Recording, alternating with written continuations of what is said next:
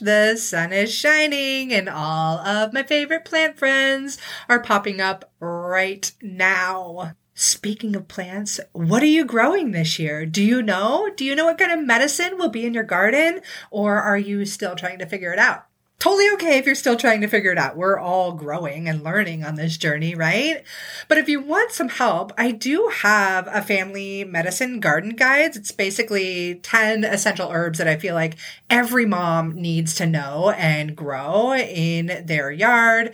I give you some growing tips and ways that you can use it as medicine, and it's totally free. So if you want that, I'm going to pop a link in the show notes here for you to grab it and get your hands digging in the dirt and growing incredible medicine for you and your family.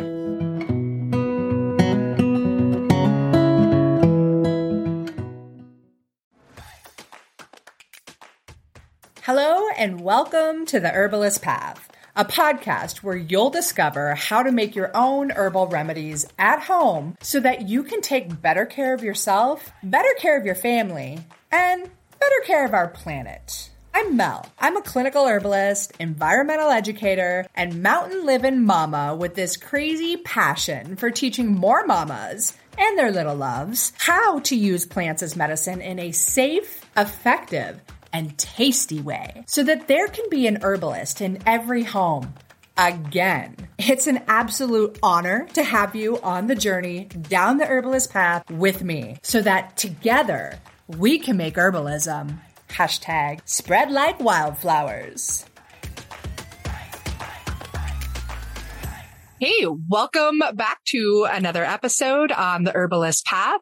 I am really excited and fascinated by today's guest, Miss Cindy Collins, who owns Euphoric Herbals. And it's really funny that I have her on the show today because I have been watching her from afar, yet also in the same rooms for many years because we both started our herbal product businesses around the same time and were pseudo competitors. But is that what you really call it in the herbal field, or do we lift everybody up? But it's always been really fun to watch you, Cindy, on your journey and watch Euphoric Herbals grow. You now have this incredible product line. You also specialize in herbs for mamas and babies, and you run 2 apothecaries now. So it's really, really fun and fascinating to watch you and your journey. And I'm so excited to get to know you more on today's show. So thank you. Yeah. Thanks so much for having me. I'm so happy to share about kind of my journey and what I've learned and what I'm continuing to learn, you know, during this season. Yeah. Isn't that the great part? Is like we're always continuing to learn, whether it's business or it's herbalism or life in general. Yeah, absolutely.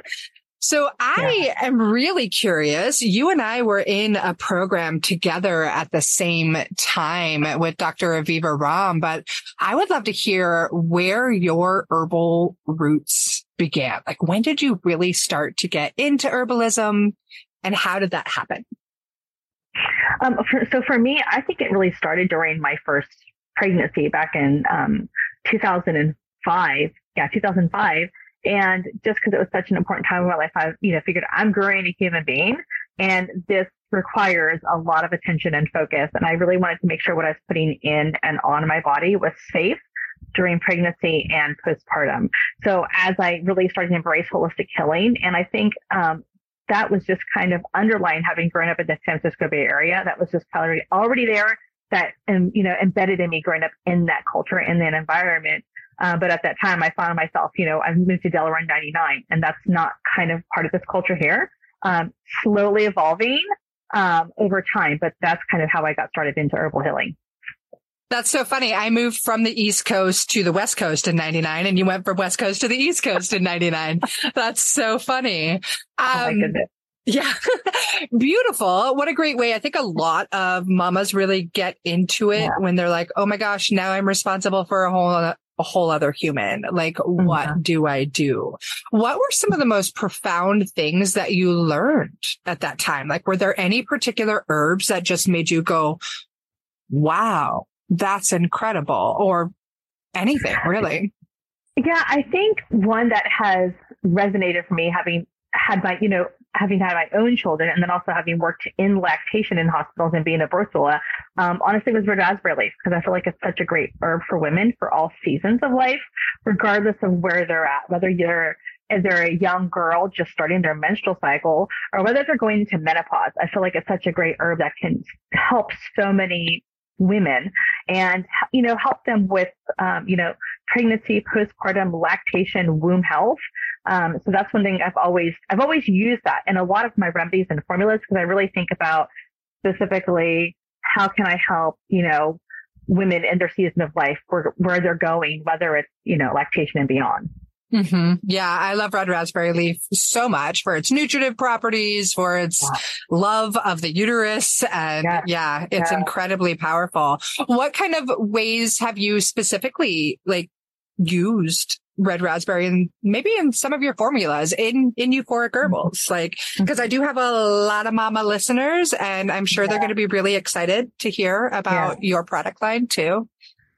So I started using red raspberry leaf when I started making my own teas just for myself. And that was always the intention. It was never just like, what could I help for myself? In pregnancy teas. So when I started searching pregnancy teas in 2005, and I'd kind of see what's on the marketplace and looked at the quality of the herbs, where it was very just dried and cut and small, and the cost of that. And I was like, oh, well, I can make that so easy. Actually, I have a culinary background. So I think kind of my idea of creation and making things comes from my culinary background. And so I like to make my own thing. And so I felt very confident in doing so. Like, I can totally make a tea. Like, if I can make all these amazing desserts, I can make an herbal tea. Like, that's, you know, it's an easy formula. You know, that's an easy recipe. And so that's where I kind of got started in thinking about that. And a lot of the teas that I make have that as a good base of it for most, you know, even into menopause. You know, thinking about, you know, into libido and things like that. So a lot of things I have that as a nutritive property because it is so healing. And so that's really, I just kind of focused on that. It wasn't always intentionally like, I'm going to make a tea and it's going to revolve around red raspberry leaf. It was just, it happened to work that way. Like when I made this, I had this vascular toning tape, that came out of a need that I had during my own pregnancies. I had suffered some varicosities and I would just drink quarts of nettle. And those were not like, they were okay, but I don't love nettle. But I was like, I got to blend this with other stuff, and did a lot of research, you know, so that I ended up blending nettle and red raspberry leaf and butcher's root and white oak bark, you know, things that were going to be better for me to really kind of target my issue and my concern, you know, during my pregnancy. I love that. I keep hearing you talk about yourself, and we have so much in common because my background, I was in the restaurant industry, but I was a bartender. So I take a lot of that, like dancing the medicinal properties of herbal plants with their flavor profiles, much like a chef, and make things taste great and work really well. So that's beautiful. I love to hear that. It's super fun. I nerd out on it entirely too much. So that is amazing. And I would love to hear, do you use a lot of herbs with your kids? Oh, all the time. Yeah. I use a lot of the herbs with them. So I have my own in my own kitchen and in my own bathroom. I have my own pantries kind of stocked with things of herbal natural remedies, you know, extracts and essential oils and capsules and topical salves. Like I even used on my dog just even yesterday, our super salve, like she got a cut in this raisin. And so I just rub it all over her where she's, you know, so I use that with them regularly still to this day, you know, and try to explain to them CBD, like I'm using all things with them and, you know, even nutritional supplements as well. What I'm using and why I'm using it. So hopefully it'll stick when they get older. Yeah, it's so important and fun to teach these kids. I think they're really fortunate. I didn't grow up with that kind of background, and sounds like you did growing up in the Bay Area. But it's really great to see so many more kids learning these kinds of things from their parents or their grandparents. I think it's amazing. Do your kids have any like favorite herbs? Do they have some that they're drawn to? Or I have three boys. And they're really extra sane. So they're not really at that point where they're in touch with their health and wellness. So, you know, so I'm super challenged by that, you know, and so they're not really in touch with any herbs specifically, but they're so happy for me to make them a tea. I think I've got like 6 different French presses.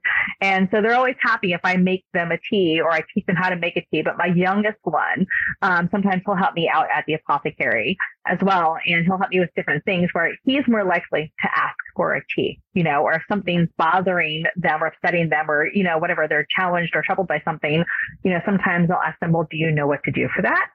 Just kind of a little on the spot, because do you know what you would do? How would you help yourself? How would you remedy that issue before I tell them what to do?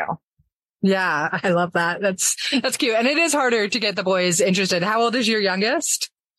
12. Yeah, that's not bad. And then your oldest, I'm like doing the math in my head, 18? 17. Oldest? Yeah, almost 17. Yeah, I'll be 18 in September. So yeah, 12, 15 and 17. That's exciting. You are a busy, busy mama running busy, busy businesses.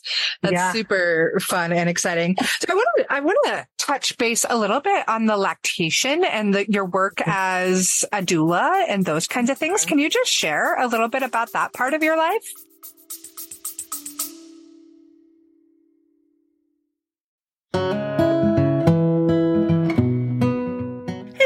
I wanted to take a quick pause to show some love and gratitude to our sponsors of the Herbalist's Path podcast, who make this show possible for me and possible for you too. So here it goes. I love this time of year. It's spring, the sun is shining, and all of our beautiful plant friends are popping up. It's amazing. Unless, of course, you're one of the millions of people who suffer from seasonal allergies. You know, the itchy, watery eyes, the sneezing and wheezing that's straight miserable. Thankfully, there are some amazing herbs that can help you with all of that. Just like the herbs inside of Kick Ass Allergy from Wish Garden Herbs, one of my absolute favorite herbal companies out there. Kick Ass Allergy, yes, I said ask without the K at the end. Anyways, this formula has yerba santa, nettles, echinacea for that immune support, and orange peels, all which come together to help dry up those excessive mucosal secretions. Yep, I'm talking about the sniffles and the stuffy nose, the watery eyes, and all that jazz. This blend also acts as a great expectorant and can help ease the swelling and inflammation in those mucosal tissues. It is a top go-to for seasonal allergies. And get this, they combine all those beautiful herbs with glycerin, so it actually tastes pretty darn good. Or should I say, it tastes kick-ass, without the K at the end. Anyways, if allergy season is miserable for you and you want a natural remedy that actually works for those itchy eyes and being all sneezy and wheezy, you have got to check out Wish Garden Herbs Kick Ass Allergy. And for those of you with the little kiddos, no sweat. They've got a kick it allergy too. And you pregnant mamas? You don't have to suffer either. They've got a kick-ass allergy formula just for you. So head over to wishgardenherbs.com or check out the link in the show notes and go grab yourself some kick-ass allergy so you can enjoy spring again.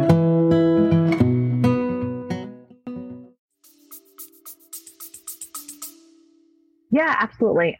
So after my son was born, I worked in local hospitals as a breastfeeding peer counselor. And so I would kind of be the first line of support for families. And if they were typically on WIC, I would see just those patients. And so I would help them with kind of basic fundamentals before I would come like, oh, this person needs an IBCLT. You know, but I knew a lot because I read and researched so much lactation during my own pregnancies, into postpartum, took classes, and just devoured understanding lactation, and really enjoyed that part of motherhood and how fascinating it was for my own health and wellness. But it was really during those times after that, I kind of got into being a birth doula. And so then I would have a lot of clients, they would continue to ask me about, you know, herbs for pregnancy, herbs for postpartum, you know, and what are the different things that they could do that was safe for lactation, that was safe, not only safe for lactation, what could they take that's safe for lactation and safe for milk supply if they had milk supply challenges. You know, so very often they would come to me with requests or concerns. I wasn't really big into making products at that time. I was just a hobbyist. Just, it was really just for me, my friends, my family, my community, and my doula clients. I would make things for them. I had never intended until some of my doula clients would be like, you know, you're really good at this stuff. Like, you make things. It kind of, formulation came to me very naturally. And it felt very instinctual for me. And so they'd like, you're really good at this. You know, you should offer these products somewhere else. And so that kind of got me thinking, maybe I could, you know, I really do like creating and crafting and making. And so, you know, I made it an Etsy store, you know, probably at the time I was still working as a doula, doing lactation at hospitals and had kids, where I'd put some of these herbal teas and salves that I had on there, along with beaded jewelry that I made. I was like, what am I creating? I'm just going to sell it and offer it to the world, you know, and see. But it was more so as that started to grow and I was doing other things. I was a photographer as well. I continued doing birth photography, prenatal and lactation photography, that I realized that these products that I was creating was really taking off and getting a lot more traction than I ever anticipated. Mm-hmm. Yeah. It was a good time of life, especially on Etsy back then. Like, that was before Etsy was so hard to be found. So yeah. That's awesome. I love that. Mm-hmm. So as a doula and supporting all of those mamas, what were, other than red raspberry leaf, what were some of the herbs that you found to be most helpful for mamas? So oat straw is pretty amazing. You know, it's such a nutritive herb and so rich in calcium and magnesium, and it's so gentle, pregnancy, postpartum into lactation. You know, it's less likely to interfere and have contraindications. So it's such a great gentle herb to use. So I really loved that, you know, if people would come to me and they're struggling with maybe some anxiety, or maybe if they're pregnant and nursing at the same time and they're feeling really touched out, you know, is really calming. You know, so they would just kind of come to me with questions like, could you make me a blend for this? And it was intended usually just to be for them, but after different people would come to me and ask me the same questions. I'd be like, oh, well, I'll make another batch of that. I made that for another client. And then it just continued to grow beyond that. But it's all based off of, what did my doula clients want? What did the kind of the people that I was helping in my community, what things they were asking for, kind of really fueled my creation. And sometimes it was my own things, like my vascular toning tea was just entirely for me, until I had other people had this experience, the same issue. And I was like, oh girl, I have been there. I understand. I have a tea for that for you. I know. I have a tea for that. I think I've said that about 1 billion times in life. Mm-hmm. There's a tea for that. There's a tea for that.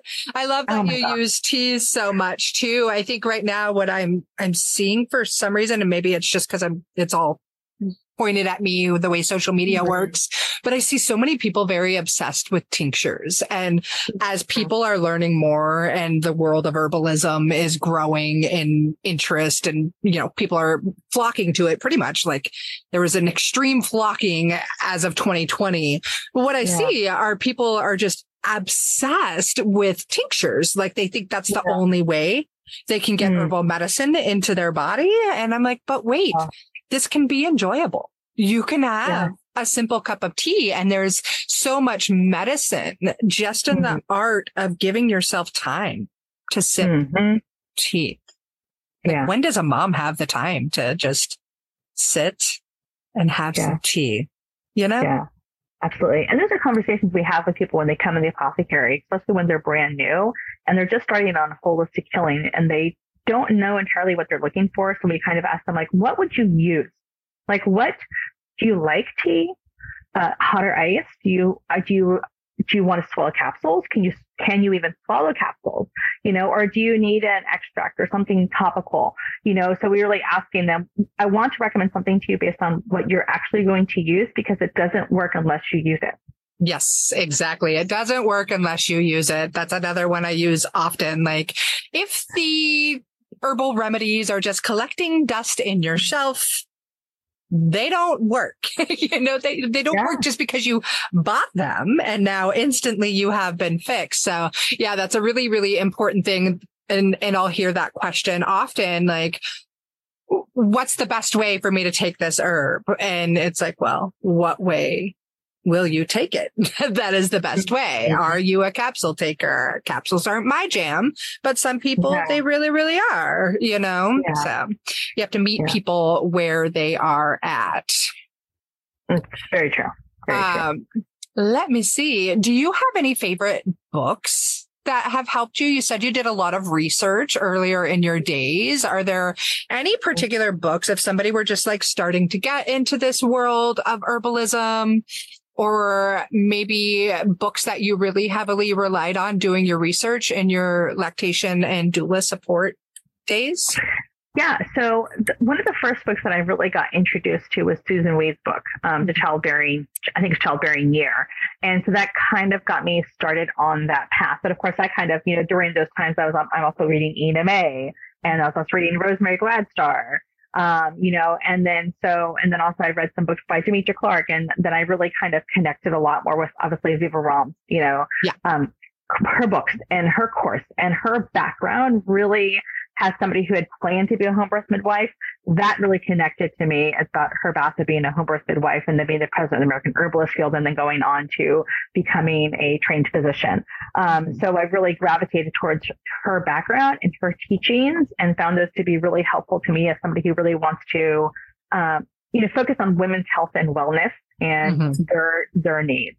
Yeah. So for, if they were like, if I was recommending a book, I honestly would say probably any of the Aviva Romm books are great. Rosemary Gladstar books are fantastic. And there's so many more educators coming out now. Like I've really enjoyed books by, and we have a whole huge library in both of our apothecary locations for us to reference and to self-educate. And then also to offer that for customers as they're coming in, because we want to teach people to become empowered and informed consumers, you know, to not just rely on us to give them the answers, that they need to do their own research and just, and whether they're coming in now, again, we're an herbal apothecary, but we're not clinicians. That's a very big difference. We don't do that at the apothecary. We like to recommend those people out to somebody who's going to give them that time and attention that they really need and deserve from a certified herbalist to help them in a clinical manner. So we always show them the books that we're using, the books that we're referencing. We're like, take a picture of this. Like if we get lots of books in, we'll sell them. But people are going to buy books where they buy books at, you know, and, but we're happy to share our resources with people that come to the apothecary so they can take the time to do their own research on their, that's really important.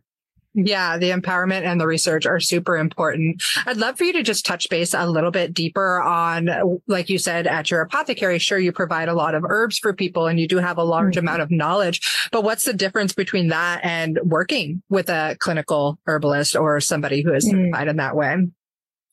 I think it's a huge difference. So we are primarily a retail store that just specializes in botanical remedies. First. So when you're coming into our store, if someone really, it depends how busy you are, we might be able to give you a little bit more guidance, but the working with the clinical herbalist, they're going to take hours. They're going to do an intake and to understand your whole health history background. That's super comprehensive an intake. And then they're going to do research and they're going to work with you one-on-one to develop a plan and a protocol to help you with herbal remedies, depending on what form they need and what issue they're trying to support or alleviate. Whereas at our store, we don't have the time to do that. And then also the people that are working at our store, they're not every of them are certified herbalists. They may have some background in herbal and natural and holistic healing because of their own personal passions. And they've spent years self-educating them, educating themselves. But as a clinical, someone who's going to be doing practicing clinically, that's a whole different skill set. So sometimes we do get people that come into our store. I think maybe they don't realize they need a clinical herbalist, or possibly they're trying to bypass that because they don't understand the importance and the value of paying for a clinical herbalist to work with them one-on-one to get the results that they need. That is a fantastic breakdown. I get that question often, as somebody who is trained to be a clinical herbalist and has also run the apothecary. It is a huge, huge difference. And I think a lot of people are unaware of that value. So that's a great breakdown. Thank you. Yeah, you're welcome. You're welcome. That was really, really good. Okay, fun. I want to hear a little bit more about Euphoric Herbals and what you do. So I know you do run two apothecaries. And just let's hear about it. And you've started to talk about the beginnings and like people asking you for formulas and it just continuing to grow and grow. So what is Euphoric Herbals? So we were primarily based on e-commerce. You know, I started in 2010, primarily e-commerce based, but it really has become my full-time focus, I would say, since about 2016. And it was really focused on, you know, pregnancy, postpartum, and lactation. We are most known for our lactation products. We have 5 different lactation products. And that was something that also, again, came out about based on what customers need. I never struggled too much with milk supply personally, except for like short phases. It wasn't a chronic long-term issue for me, but I had many clients who struggled with PCOS or IGT. And, you know, and so focusing on those lactation issues, having worked in hospitals for several years doing lactation support, I understood the challenges that they were facing. You know, and so we've just continued to focus on that. Our health, our product line has expanded. Like we do have a lot of products that anybody can use regardless of pregnancy or lactation. We have a super salve, right? And that can be used by anybody. You don't have to be pregnant or lactating to be using that. But then we have some products that are just really focused on women's health and wellness. Like we have a ladies libido tea, you know, and so we do have some people, or you know, we do have some people that come in and they're looking for a remedy for men, you know, and we can happily recommend some herbs or some products that we have available, but that's not our big focus, you know, and also just because women are more likely to use natural and holistic remedies, so we kind of speak to that, you know, and think about their health and wellness. I think because also sometimes we as busy women and caring for, I feel like everybody in our life and our circle, sometimes we forget to take care of ourselves, you know? And so focusing on that we can kind of guide people when they come in our apothecary, when they're looking for those remedies. But it's been expanding. Like I've definitely created some more products and some more teas, you know, always looking at how could I evolve my product line based off of what customers in the apothecary are telling us. And then in, focusing just on our proprietary products. And then 2020 eventually bought everything from the apothecary online, almost everything. So we grew from, gosh, it was like 30 SKUs, 30 items we made to like 800. And that was mind-boggling. Yeah. Yeah. And so at that time we were in like a warehouse that was like 1,700 square feet, 2 stories. And that does not work for shipping and fulfillment. So we do all our manufacturing. We do all our own shipping. We do our own fulfillment. Do their own custom. We have people on our team that do customer support. So I try to keep everything as much as I can internally and local, because I want to create local jobs in my community. I don't want to just outsource everything to someone somewhere. Right. I want to make sure I know these people, because I want to develop a team. That's really important to me. People that care about your business and its success instead of... Right. I remember when I had my product line and so many people were like, you need a co-packer. And I'm like, no way. Yeah. That takes away so much of the quality. And then I had some other herbal friends who had worked with me in events and they'd go out and be part of the face of the brand. And one of them worked for a particular well-known herbal product co-packer. Mm-hmm. And we had been talking back and forth because I was like, how do I handle the growth and the demand? And this woman, I'm like, well, you know, I'm thinking of going with this particular company and seeing if they'll take care of my products. And she was like, don't ever do it. Like your products are so good. And I work for them in their processing facilities and they will never touch what you make. Like they won't be able to put that level of love and that high quality. So I love that you're still making everything in her house as well. And supporting your local community. It's really important. Yeah.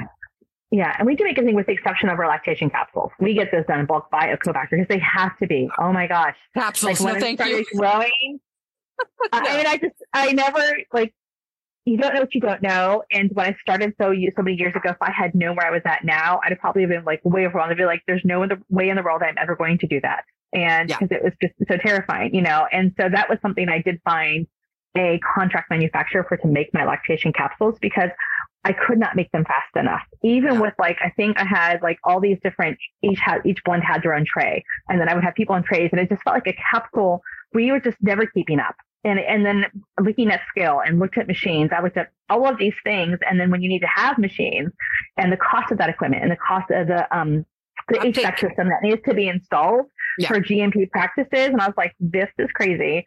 So I've found a good contract manufacturer that I started out with, and I since moved on to another one that could scale and grow with me, depending on where I go at in this journey. But so, you know, I can call them up and go, I need 500,000 capsules or 1 million capsules.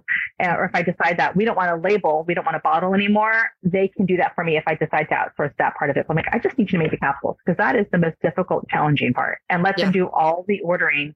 Because I used to order, I would source and order like 6,000 pounds of herbs to be sent to a contract manufacturer. And that was very unenjoyable. Mm-hmm. I know. I know very much. All too well. I have so much mad respect for what you do. And I want to talk a little bit about the GMPs and what that means and what that is. I see a mad rush of so many people making herbal products. And like you, I was very by the book and very mindful about following GMPs and making sure that my products and the way we made everything was up to par in that realm. So could you just break down a little bit about what does GMP even mean, and why is this important in the world of herbal medicine? Yeah. So GMP is Good Manufacturing Practices. And that's really making sure that products are made safe in an environment that is safe from contaminants. And there's a lot of documentation in that process. Oh, and the documentation. You got to teach other people how to make that document. So that is really important. And I didn't probably even understand GMP and what it all meant, and really got into it. Now it's a flow. It's not a big deal. Like we have no issues like taking lot samples and batch samples and documenting and retaining samples and, all of those things, and who makes what, when, and all the step-by-step process, and put those systems in place. And so it's easy now, but setting that up was really, really hard, and understanding, like, you got to register your warehouse. I worked with a GMP consultant that worked in the supplement industry as well. And that was kind of helpful, wasn't super helpful. So I feel like I'm always learning, what are the new regulations and new standards put out by the FDA? I want to make sure I'm not breaking any laws.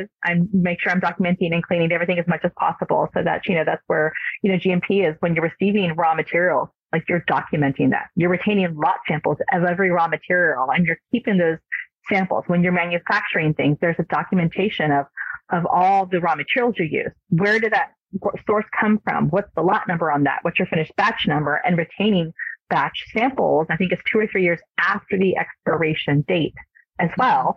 And so that's really important, especially if you ever have to recall recall a product, not because maybe it's not a harmful product, but maybe there's a stability issue.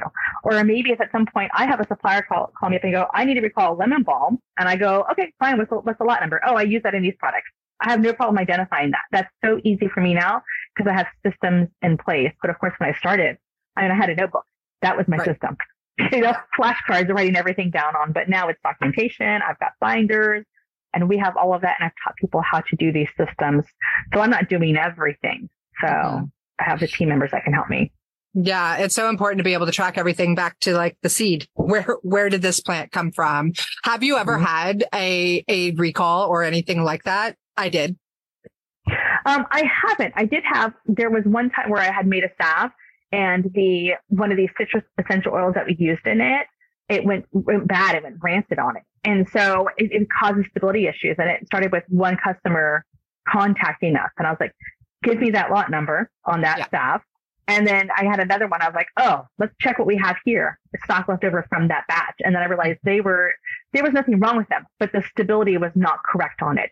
So I had to toss everything out, contact all those customers that purchased those products within certain dates, and then issue refunds or returns or replacements of some kind. And that's only happened once, but it wasn't a huge. And then I looked at my formula as well beyond that, like, okay, what was the issue here? And that took me a while to figure out, like, what is causing this problem. There's another time where it was a container I was using. It was a metal container. And I think somehow they changed the interior lining that happened within that tin container, and that caused stability issues. So trying to find, when you have a problem and something goes wrong, have to identify what is the source of that.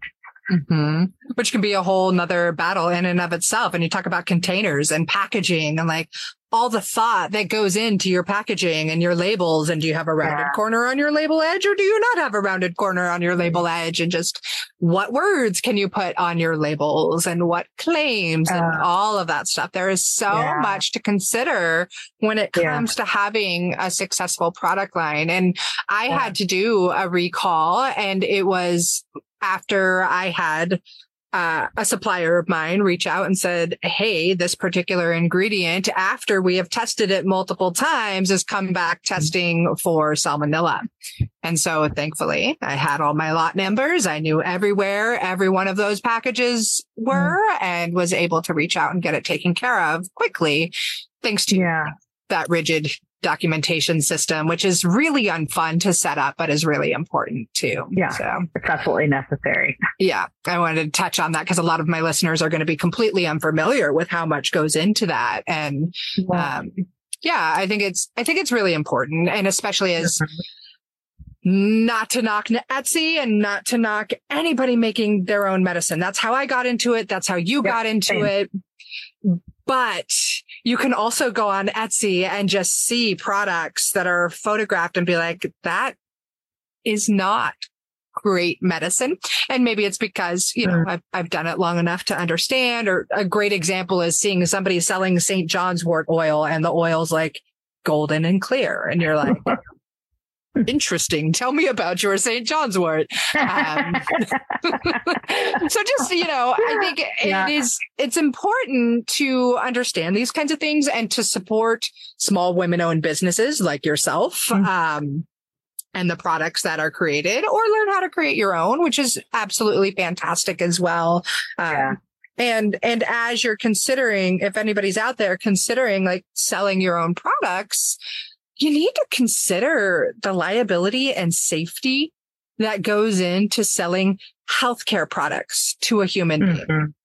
Healthcare products. It's not just like, yay, I learned how to make a tincture. I'm going to go put it all on Etsy. Yeah.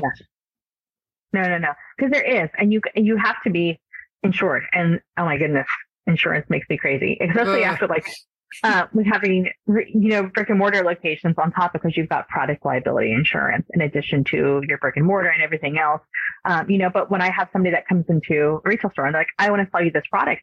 And I'm like, I'd love to support local, but I don't know anything about your product, process, how you made it, where you made it, right? Is it made in a safe environment free of contaminants? I mean, I used to make stuff in my home, but before I knew better and had the space. And once you know better, you do better, hopefully, you know, and then, and so I, you know, when people come in and they want to sell me their stuff, I need to know, how are you making this? Where are you making this? Do you keep track of your sources, or are you getting it from a supplier? Are you harvesting this from somewhere? Because obviously if you're then wildcrafting, you're harvesting and you're making your medicine, how do you know, like, I want to make sure that's free of contaminants. Is it tested? So I just can't have people come and go, I harvested, you know, 3 pounds of mullein. Can you sell it? Not really. Because then I don't know, is it been tested? Yeah. Do I have a certificate of authenticity? Can I make sure? Do I know that your plant identification is on point? I know. So that's why I'm like, I only use, you know, approved suppliers that I've vetted, that I have used for years, because I know I can contact them up and be like, oh, I need this C of A. I have a question about this, you know, where I can be like, oh, I'm questioning the product quality of something. If I get a lot in, I go, that looks different. And I can reach out to them and go, I need some more information on this. I need your C of A. I know, why does it look so much different? Can you check it again? And it's really hard to do that with people that want to come in and want me to sell their stuff, you know, especially people who are ingesting it. Yeah. Yeah. That's a big topic that I don't think really has been brought up much on this particular show, but obviously is very near and dear to everything that I know about herbal medicine and creating great products. So I'm glad we get to chat about this and the importance of it. Like, I also love to support local, and, you know, Can we open up a little conversation about wildcrafting today, as so many people are flocking to the world of herbal medicine and the safety of wildcrafting, along with the sustainability and ethics behind it. I think I see on social media, one of the things that I see all the time that just drives me bonkers, quite frankly, is just this big picture of this beautiful, abundant basket of plants. And they're like, I just harvested XYZ plant. What do I do with it? Yeah. And there's tons of it, and it's not the right plant. Can we talk about that? Yeah. Yeah, absolutely. You know, it's really nice if you have an area that's kind of your own a little bit, where you meet the land that you own, you know, where, and you can, you know, what's on that land and you know what's grow there. And it's only going to be you for your personal use, but it's where, you know, we always try to buy certified organic. Some herbs only come in wildcraft, but again, from vetted suppliers, but I want to make sure they're being ethically sourced. That's really important. You know, that we're not just, and trying not to carry an alternative options to endangered herbs. You know, because that's the overuse of wildcrafting when we're foraging, and which is a wonderful thing. We don't grow, we don't forage, we don't do that, just because it's not a whole other business. It really is. It really is. I don't have the time for it, and that's just not really my specialty. Mm-hmm. You know, and just making sure that we know the sources where we're getting things from. You know, so it's definitely it's okay. And I think we always take more than we need. I don't know. I think it's just our society as Americans, we take more and we use more than we actually need as one person, you know? And I think people might forget how much an ounce is or how much a pound really is when they're harvesting, wildcrafting, or ordering online. You know, when they're ordering something, they might order way more than they need, you know? And so that's why when we are manufacturing products and keeping products on hand, so whether we're getting an herb in that we may not use in a finished product, we're only ordering what we need. I don't order it in big batches in large quantities, because also there's always the issue of something comes up, you know, like from a supplier, and they need to recall it. So trying to order just what you need is really important, because then that creates, that leaves so much more for other people who may need that as well. But yeah, just being mindful of that is really important. Absolutely. It is so important. Leaving enough for the others. I think United Plant Savers is a really fantastic resource for that kind of stuff. If you're going to go out and decide to wildcraft, because I think about echinacea all the time and how it used to be so abundant in our country and no longer is. Mm-hmm. And those kinds of things break my heart, and we need to talk about it louder and louder. And we keep a list. And we keep a list at the apothecary, and also we share it internally within our team. When people ask for certain endangered herbs, they can see that list from United Plant Savers. Like, this is what's endangered. This is what's at risk. So if people come and ask you, you can always refer to this, just so they're aware of what they're asking for too. Yeah, absolutely. That's so important. I love that you do that. Amazing. Okay. What kinds of words of wisdom would you have for any mamas that might be listening to this and are like, I kind of think that herbs are cool and I want to use them in my life, but I'm really afraid? Yeah. I think when you're starting and you're looking to self-educate about using herbal remedies in your health and wellness for yourself and for your family, I think a really great source is going to books. Right? Mm-hmm. From credentialed, educated teachers. You're going to find a lot of information online, but be very careful about that, because there's a lot of misinformation, and you really want to know someone's background and where, you know, because sometimes you can find articles and there's not a source of where that article came from or that information. So making sure you're going to a reputable source to find your information and education, and just be empowered to continue to learn and to ask questions is really important. And just kind of don't forsake that. Don't forsake the books. Go to the library, listen to the audiobooks, listen to the podcast. Don't always go to an online social group to get all your information. Yeah, I think that's brilliant. I have an abundance of books, and my book collection never ends. And as far as like growing it, you know, I will continue to buy more and more herb books. And usually you can see them behind me, but it's a beautiful day. Yeah. So I'm sitting outside, because it's gorgeous out. That is a great piece of advice and wisdom. What about when they have people in their family that might be skeptical of the herbal medicine, and maybe giving them some flack or crap about trying to use herbs, or that it doesn't work, or that it's hippy dippy? Oh, I married one of those. Actually. Yeah, I got one of those too. So, it wasn't something that was part of his upbringing.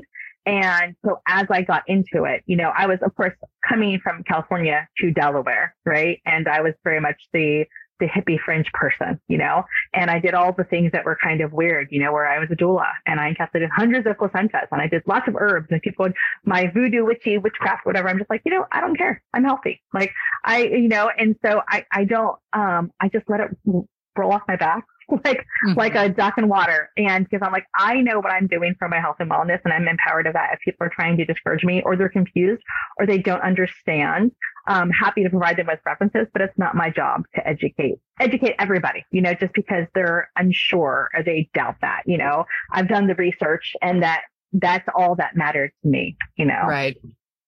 So a big, who cares what you think kind of right there. Pretty much. Yeah. Pretty much, you know? Yep. And I've had people who've always kind of come a little bit over and they're just like, oh, well, she seems to know. And they would kind of be, ask more questions, be a little bit more curious, you know? And so I still have some of those people who have gone to me as a trusted source of advisor over the past 10 years or so, knowing that I could give them the right answer, that I'm not just going, there's herbs for everything, but also herbs are not one size fits all. They have their place. They're not for everybody. And yes, they can be used in conjunction with Western medicine. You know, you just need to know how and who to have that conversation with your healthcare provider. Yes. That whole herbs are not for one herb is not for everybody piece. Can we just break that down a little bit again?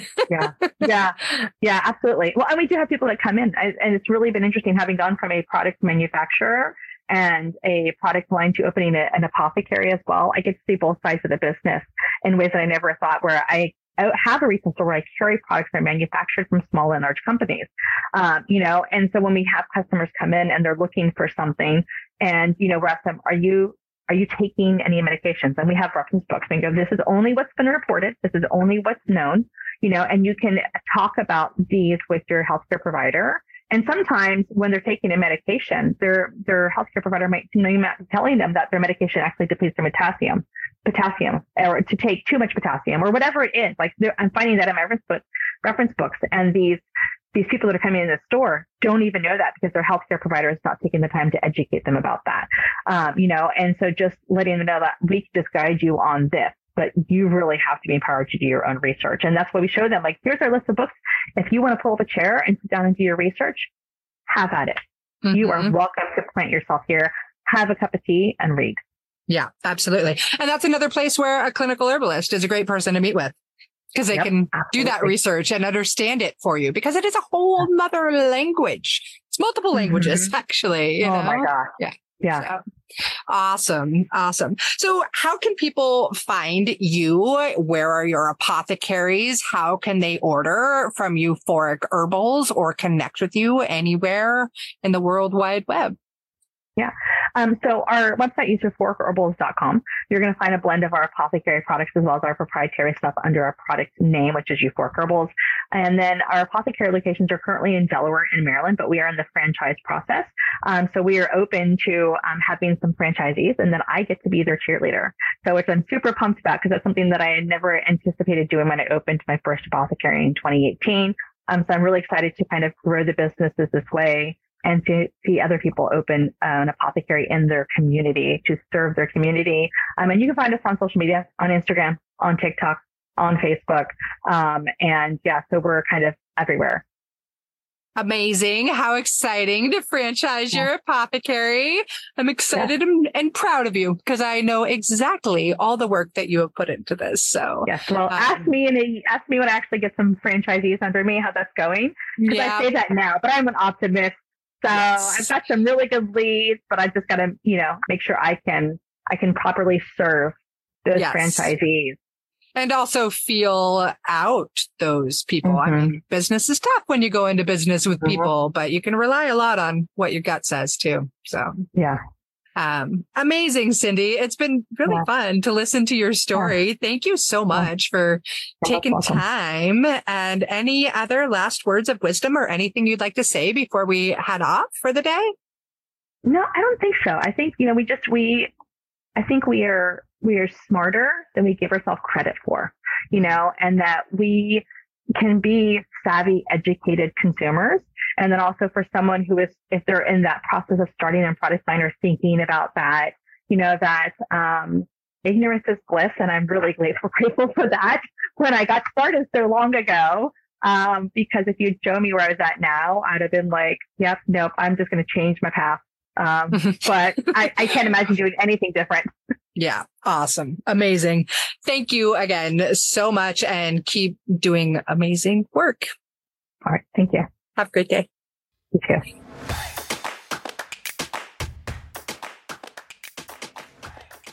Thank you so much for tuning into another episode of The Herbalist's Path. Being on this journey with you is absolutely incredible. If you dig this episode, please leave me a review on your favorite podcast player and share it with your friends so that together we can make herbalism # spread like wildflowers. On another note, I must mention that while I know you're getting some good info here, it's important to remember that this podcast is purely for entertainment and educational purposes and is not intended to be a substitute for medical treatment. While the information in this podcast is absolutely relevant, herbs work differently for each person and each condition. That's why I recommend you work with a qualified practitioner, whether that be another herbalist, a naturopath, or your doctor. So thank you again.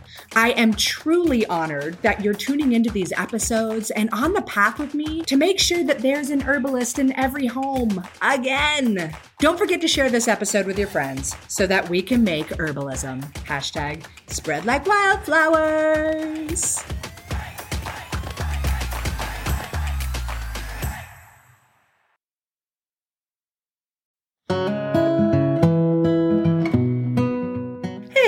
I wanted to take a quick pause to show some love and gratitude to our sponsors of the Herbalist's Path podcast, who make this show possible for me and possible for you too.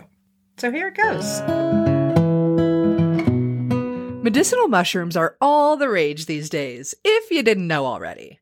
And with great reason, because they are powerful medicine that can improve your health and your life in so many different ways, when they're well made. Yeah, it's true. There's a lot of stuff on the market that isn't going to be so effective. And that's why you need to find a brand that you can actually trust. For me, that brand is Whole Sun Wellness, and this is the creation of a brilliant woman and fellow mama, Jamie Bonfiglio. She's an international mushroom educator that has been working in the medicinal mushroom industry for years. And this is when she saw firsthand how many other companies take shortcuts when it comes to their products. And Jamie wasn't having it. She set out to build her company the right way. Whole Sun Wellness is here to raise the industry standards so those crap mushrooms on the market aren't getting into your body or your family's body. Whole Sun Wellness is the first company to test and report nutritional facts for all of their extracts. They go beyond industry standards every step of the way, from sourcing to extraction and final testing. And as the owners of the largest medicinal mushroom farm in the United States, Whole Sun Wellness is taking control of their supply chain for the highest quality and absolute full transparency. They're even the first company to include pure mycelium extract in every single product. So when you're thinking of getting medicinal mushrooms for you and your family, Whole Sun Wellness is exactly the ones you want. Also, be sure to check out their new Mycolites. These are the world's first dissolvable electrolyte tablets. They're featuring functional mushroom extracts that'll give you more energy, more stamina, and recovery as well. And who couldn't use all of that? The other thing is, they are these adorable little mushroom-shaped tablets, and they come in like a little Altoids box, but way cooler than Altoids because they're Mycolites. Anyways, head to wholesunwellness.com to grab yourself some Mycolites and all of the other functional medicinal mushrooms that you and your family need. And of course, you can grab that link right here in the show notes now.